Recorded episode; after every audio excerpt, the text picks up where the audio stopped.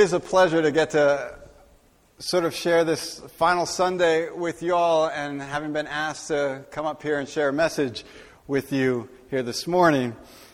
Again, I want to reiterate, you know, how much, you know, Sharon and I have just felt loved over the last few weeks, you know, no more so than last Sunday, you know, and getting to share and hear all of your thoughts. You know, it was six years ago that we came to this church for the first time, actually.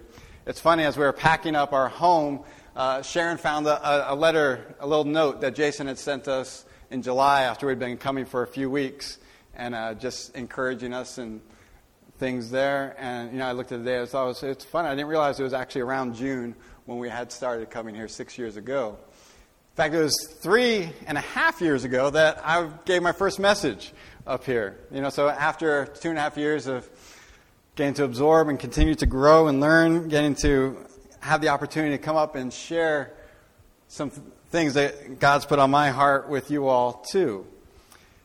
And I'm excited to get to be able to do that again here today, but, you know, it's, it is heavy heart that I come here. You know, I mean, knowing that we're going to be leaving, I had to try to figure out what to say, right? I mean, what do you say before you leave the people you love? What do you do before you leave them to the world? Or so you think, right? You know, maybe if you're a parent, you might think, reflect on maybe a time as your children have gone off to college or, you know, they've moved out of the house and, you know, what do you say to them, right, before they go out on their own, right, before you leave them, right? Do you try to tell them everything you know, hoping that they're going to at least remember a few of the things, passing on all that wisdom that, you, of course, you have and they don't, right? Or do you try to warn them about every single thing that's coming at them, right? All the perils that stand in front of them, all the worries and things that you want to hopefully that maybe just by saying at least one of those things, they'll get to avoid, right? And not to suffer and have, feel those pains, right? Or do you just keep it light, right? Focus on some good stories and support and uh, just not get into it.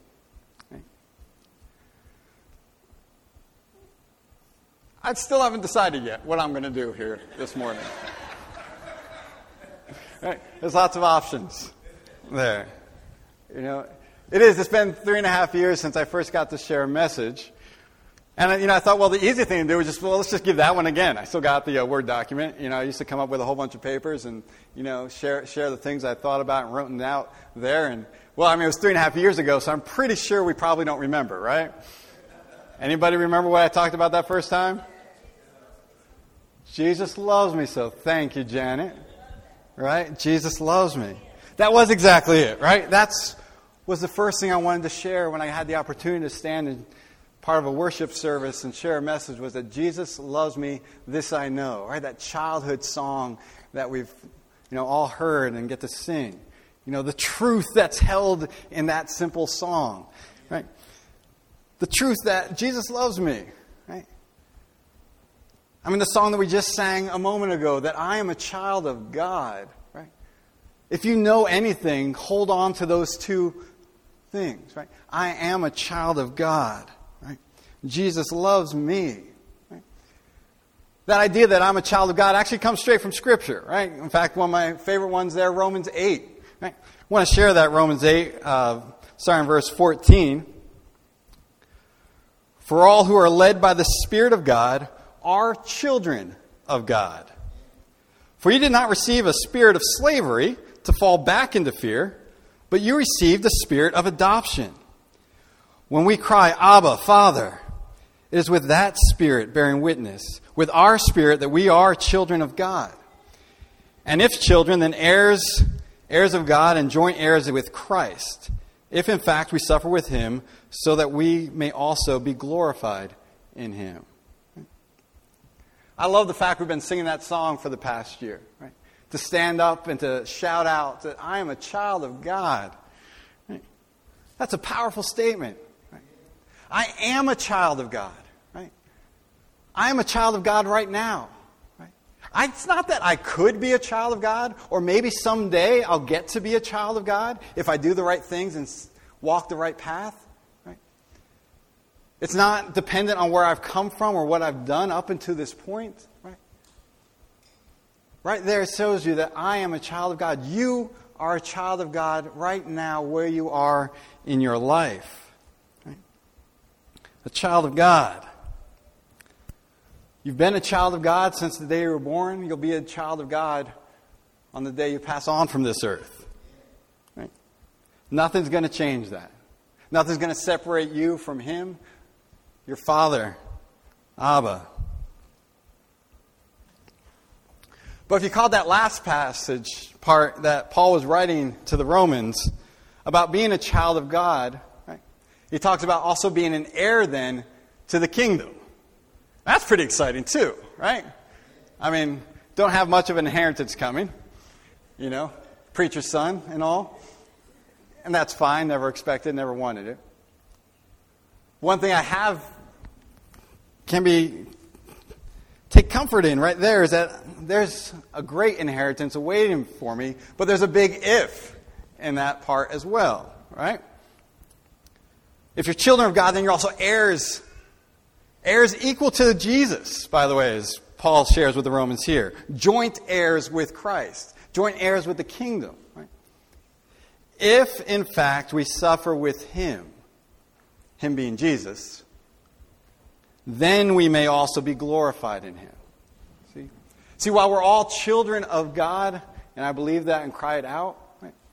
in order to be an heir of God, then we need to suffer as Jesus suffered, to walk the path that Jesus path. That's actually what we're called to do as Christians, right? Trying to figure out how we gain that inheritance. Well, actually, there's nothing you can do to gain it anyway, but what we should be focused on, what we should be trying to do, is to do what Jesus did to do what Jesus did. And Jesus called us and told us one very simple thing. You want to live like me? You want to be a joint heir to my Father's kingdom? Then you got to do simple thing, right? In John 13 34, Jesus lays out that simple commandment. You want to follow like me? You want to be an heir, a joint heir to my Father's kingdom? Then I get tell you what you got to do. Simple. Right? Love one another. Right? This was that message I brought again and sharing from John there three and a half years ago that our goal, our job, is to love one another. How? Just as Jesus has loved you. Just as Jesus has loved you, so are we to love one another and take care of one another. And that's it, right? That's all we got to do. It's not hard. yeah, it is. Right? It's extremely hard. Probably the hardest thing we're ever called to do is to love one another as Jesus loved us. I mean, we could think about how Jesus loved us. We have a whole New Testament full of stories of God's love through his son, what Jesus had did, right? How he was able to sacrifice for those around him.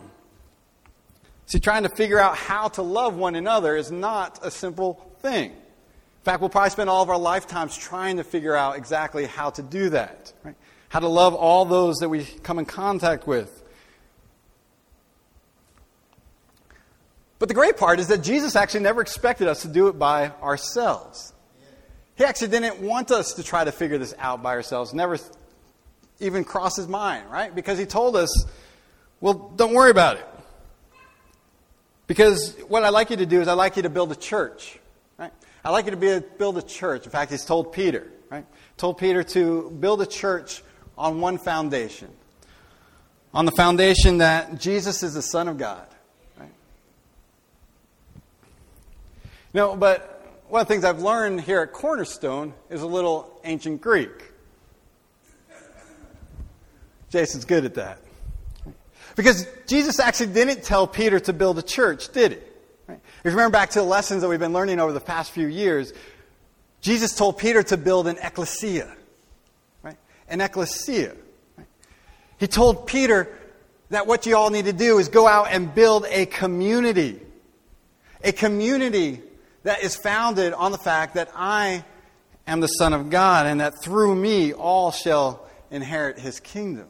Right? That's what we were charged to do. Jesus didn't want us to try to figure this out by ourselves. He wanted us to come together as a community as a community to support one another. Right? He recognized that we needed the support of one another if we're going to survive on this planet, on this physical existence with all of its shortcomings and limitations that it holds. We're going to need one another. In fact, it's sort of that idea, right, that I shared, you know, as we think about Cornerstone. Right? I shared this in my second message, actually, building on this idea. Well, we know we're supposed to love one another. And if we're going to do that in our church, right?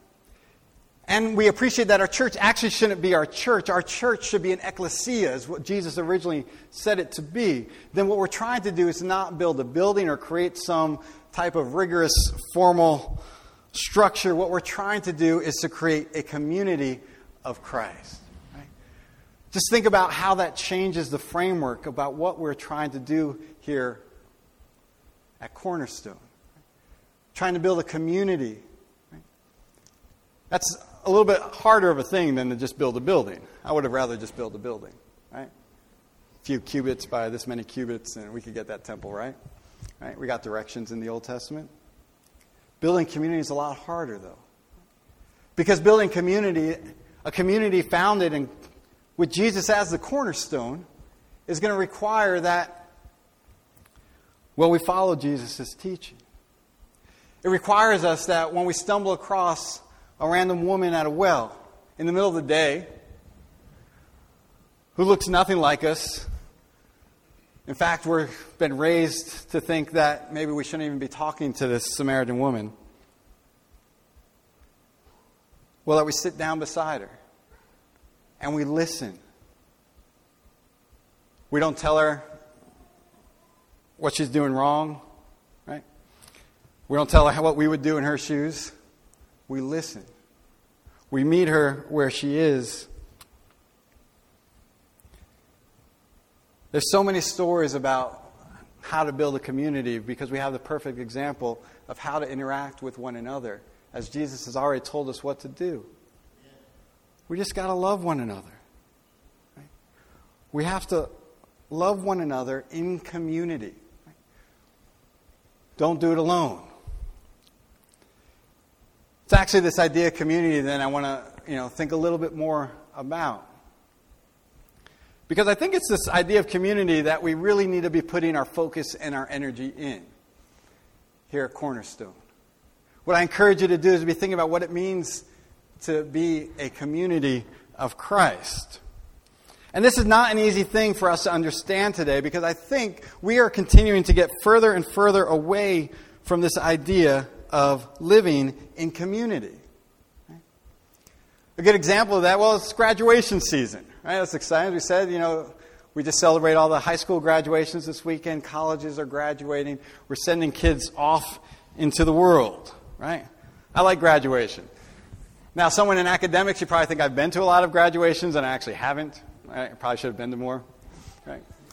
But I always enjoy watching graduation, listening to graduation speeches, right? Thinking about that great, you know, sending folks out in the world, all that studying and preparing and going out to do great things, right? The world is in front of you. The world's your oyster. Oh, the thing, places you'll go, right? That's a graduation favorite, right? This Seussian view of what one can do. Right? When one is free of all ties right? and commitments to journey for oneself. Through struggle and self perseverance, you can move mountains. You, all by yourself. You have brains in your head, you have feet in your shoes. You can steer yourself any direction you choose. That's the message that we send out. What you can do. I heard a commentary recently, and it's sort of starts ringing true. We're becoming a very individualized society. If you think back and reflect on the joys in your life and the successes that you found that really truly fill your heart, at least I know in my experience, this actually hasn't been just about me. Right?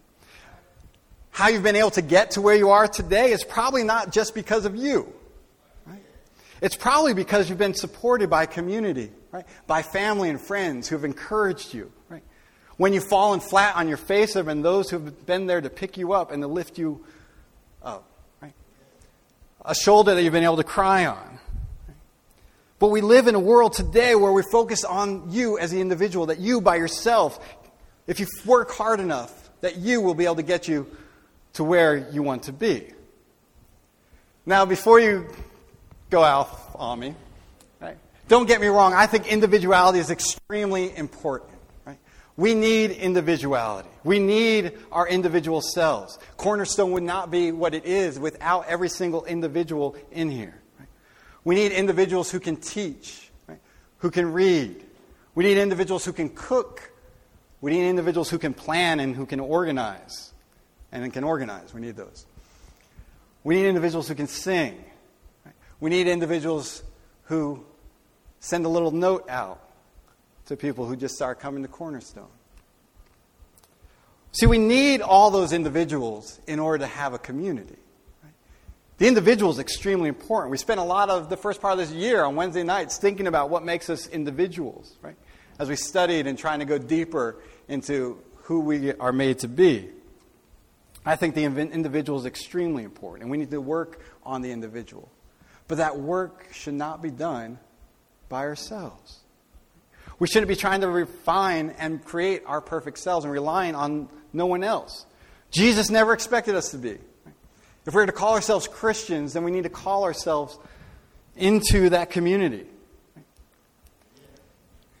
And, folks, I'll be honest, you're not going to build a community just by getting together two hours a week either.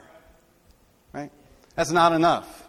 I try and tell my students that. You're not going to learn biology by coming together to class for two hours a week. Sorry, it's not going to happen.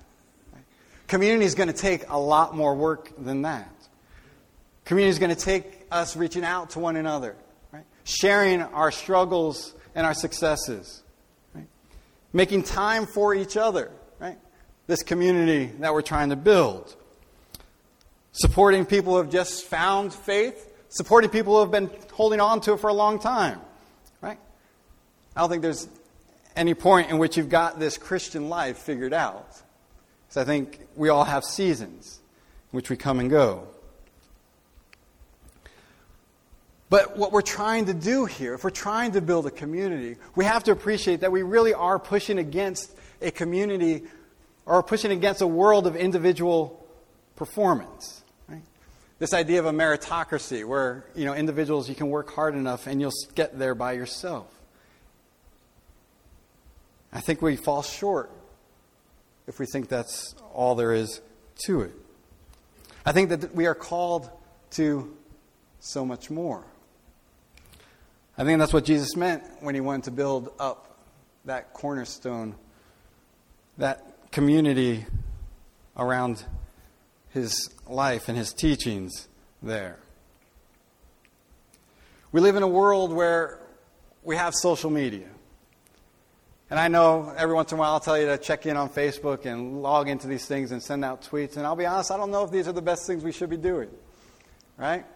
Because a lot of times, even though we want to use it in that moment for good, there's a lot out there that we focus on things that aren't good.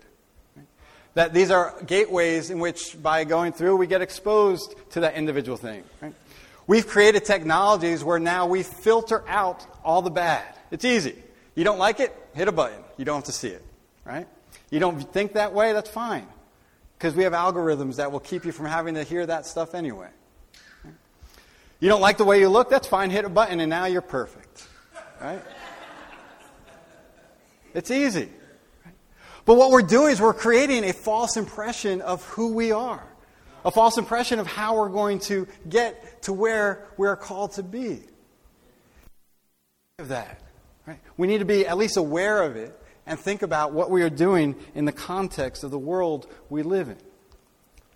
We need to think about the messages we send with our words and with our actions. We need to think about what we do outside of these four walls and how we are engaging to build that community of Christ.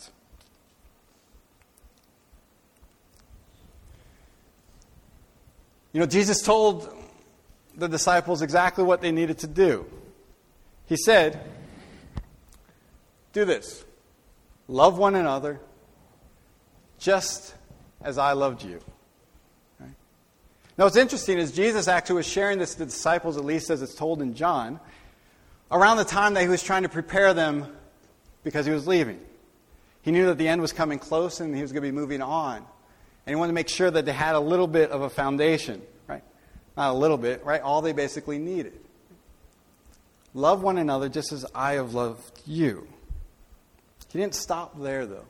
And I wanted to focus because he continued on saying this in verse 35 By this, everyone will know that you are my disciples if you love one another.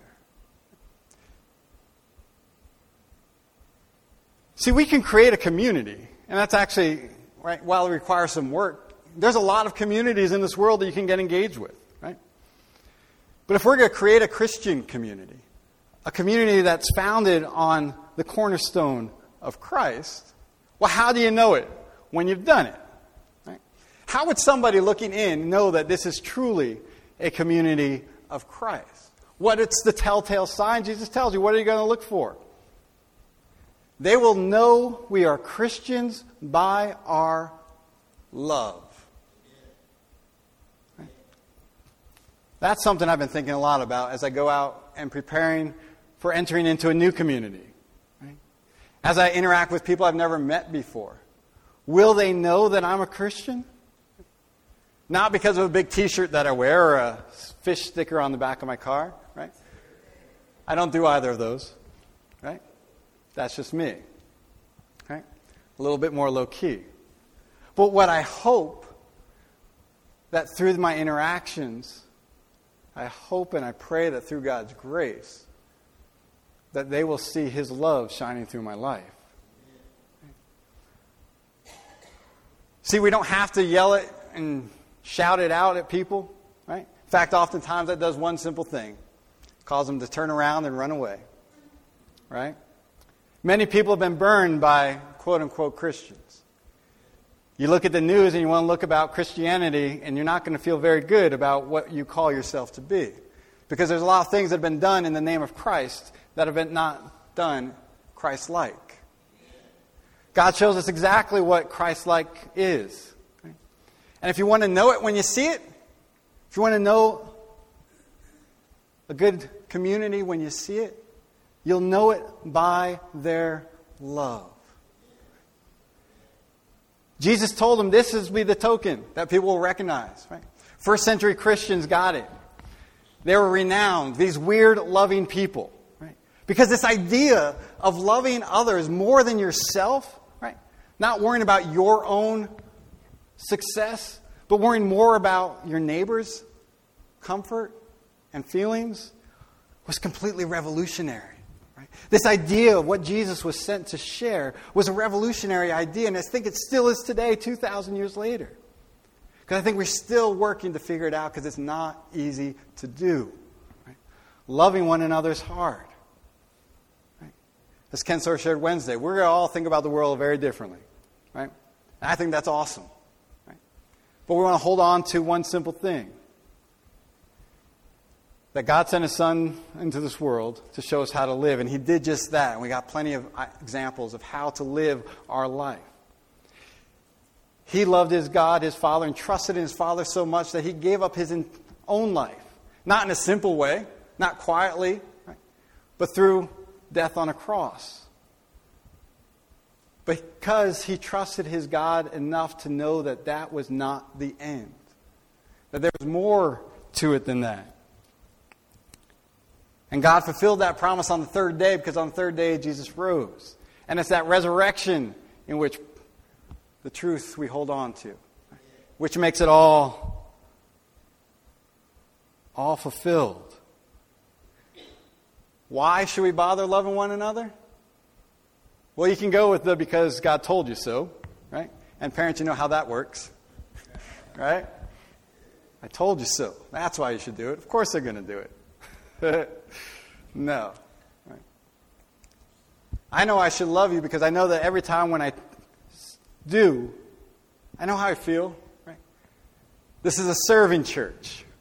I want to increase and hope that continues and to build and to find new ways to truly serve on a regular basis.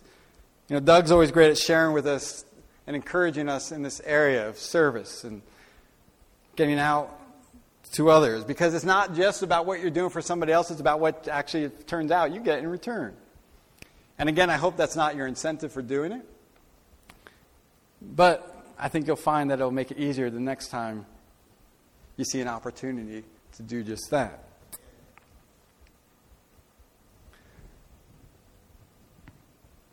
They will know we are Christians by our love. Jesus didn't say they're going to know you're Christians because they're going to be scared to death. Right? He didn't say that. He didn't say instill the fear of God in them. He didn't say worry about burning in the afterlife. He said they will know you are Christians by your love. Right? That's what you're called to do. He didn't say they'll know you're Christians because you built the biggest walls and you've separated yourself off from the world and you don't have to worry about interacting with anybody but yourselves. Don't engage with people who are different than you, who think differently than you. He didn't say that. He said they will know you are Christians, that you are followers of me by your love for everyone you come in contact with. That's what we are called to do. That is not easy. It requires constant effort. You know, in biology, we have an understanding about life. We're trying to think about what makes something alive versus not alive. One of the requirements of life is that life requires energy. I think that's true about our eternal life as well. In order to do this thing that I've been talking about is going to require a whole lot of energy. And maybe you're feeling a lot tired right now. Maybe not. But we're going to have to work at it, right? If it didn't require work, if it didn't require energy, then it wouldn't be life. Right? Because that's what life is. Life requires energy. If there's not energy putting in, you're not going to find life. You're not going to find what we're called to be. What we're called to be right, is who we already are. We already are children of God. Now we just have to live like it. We have to accept it, believe it, know it true, and go out to the world and love one another.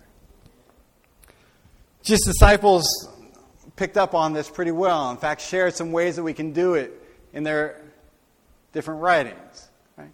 Like this one from 1 Peter like good stewards of the manifold grace of God, serve one another. Right? There's our call to service.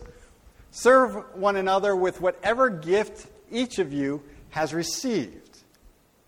If you have a gift to teach children, teach children. Right? Man or woman. If you have a gift to read the gospel, read the gospel. Share the good news, man or woman. We are called to do serve one another, right? to humble ourselves, and to give back to those around us. We need this community because what we're trying to do, if we're going to do this thing called being a Christian, it's going to be hard. But let us consider how to provoke one another to love and good deeds. Right? As we gather in our community, let's think about how I can get you to do, be good, right? How you can help provoke me to love those that are truly hard to love. And trust me, I have a lot of hard times sometimes. Right? Even those that mean a lot to me. Right? Not always easy to love. But Jesus didn't expect me to have to do it by myself. He expected that I could find a community of Christians to encourage and provoke me to challenge and to raise the bar of expectations to one that is higher than myself and anything that I could put together for my own dreams and wishes. They will know we are Christians by our love. When I was a kid in elementary school every summer, this is summertime and thinking about this? We would go away to Camp Johnsonburg in New Jersey. Right? That's what my parents would send the boys, me and my two brothers, older brothers, off to camp for a week, sleepaway camp. Maybe they did it because it was a Presbyterian camp and we're a Presbyterian minister and maybe we got a deal, I don't know. Maybe we're just hoping we get to instill and learn a little bit more about God and enjoying the outdoors. Maybe they just want the house to themselves for a week. I don't know. I'm just thinking it was a little bit of all those things. We come together for a week of camp, you know, and camp's a great thing. I loved it. Right? You Get to be outside, swimming, boating, singing songs around the campfire. Right? It was a church camp, a Christian camp, and so we'd get to share and lift each other up and learn a little bit about what God has for us. I didn't know anybody at the start of every week, and every week I made new friends. I didn't know anybody at the start, but at the end of every week I made new friends. Every meal we'd share in a big giant cafeteria, you know, hundreds of kids. And at the end of that week, every year for, I don't know, the six or so years it went, every year the last thing we did after breakfast, because we'd be picked up after breakfast on that last day, we'd all sing a song. And I'm going to share the lyrics of that song here today because it, it's just this it's a reminder of what we are called to do. If we're going to call ourselves Christians, if we want the world to look at us differently than they look at anyone else, then when they look at us, they should see one and only thing, and that is the love of Christ being reflected right back at them. And if that's not being done, then we're not doing it right. And if you're not doing it right, then you just need to find a community of folks to help guide you, as I have found a community of folks here to help guide me and my family. You may have heard this before, but I want to remind you that we are one in the Spirit, we are one in the Lord. We are one in the Spirit, and we are one in the Lord. And we pray that all unity will one day be restored. For they will know we are Christians by our love, by our love. Yes, they'll know we are Christians by our love. We will walk with each other. We will walk hand in hand. We will walk with each other. We will walk hand in hand. And together we'll spread the news that God is in our land. For they will know we are Christians by our love, by our love. They will know we are Christians by our love. We will work with each other. We will work side by side. We will work with each other. We will work side by side. And will guard each one's dignity and will save each one's pride. For they'll know we are Christians by our love, by our love. Yes, they'll know we are Christians by our love.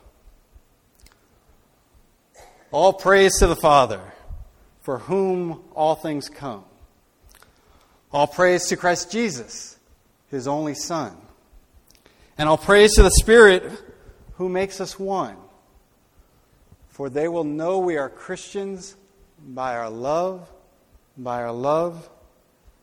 Yes, they'll know we are Christians by our love.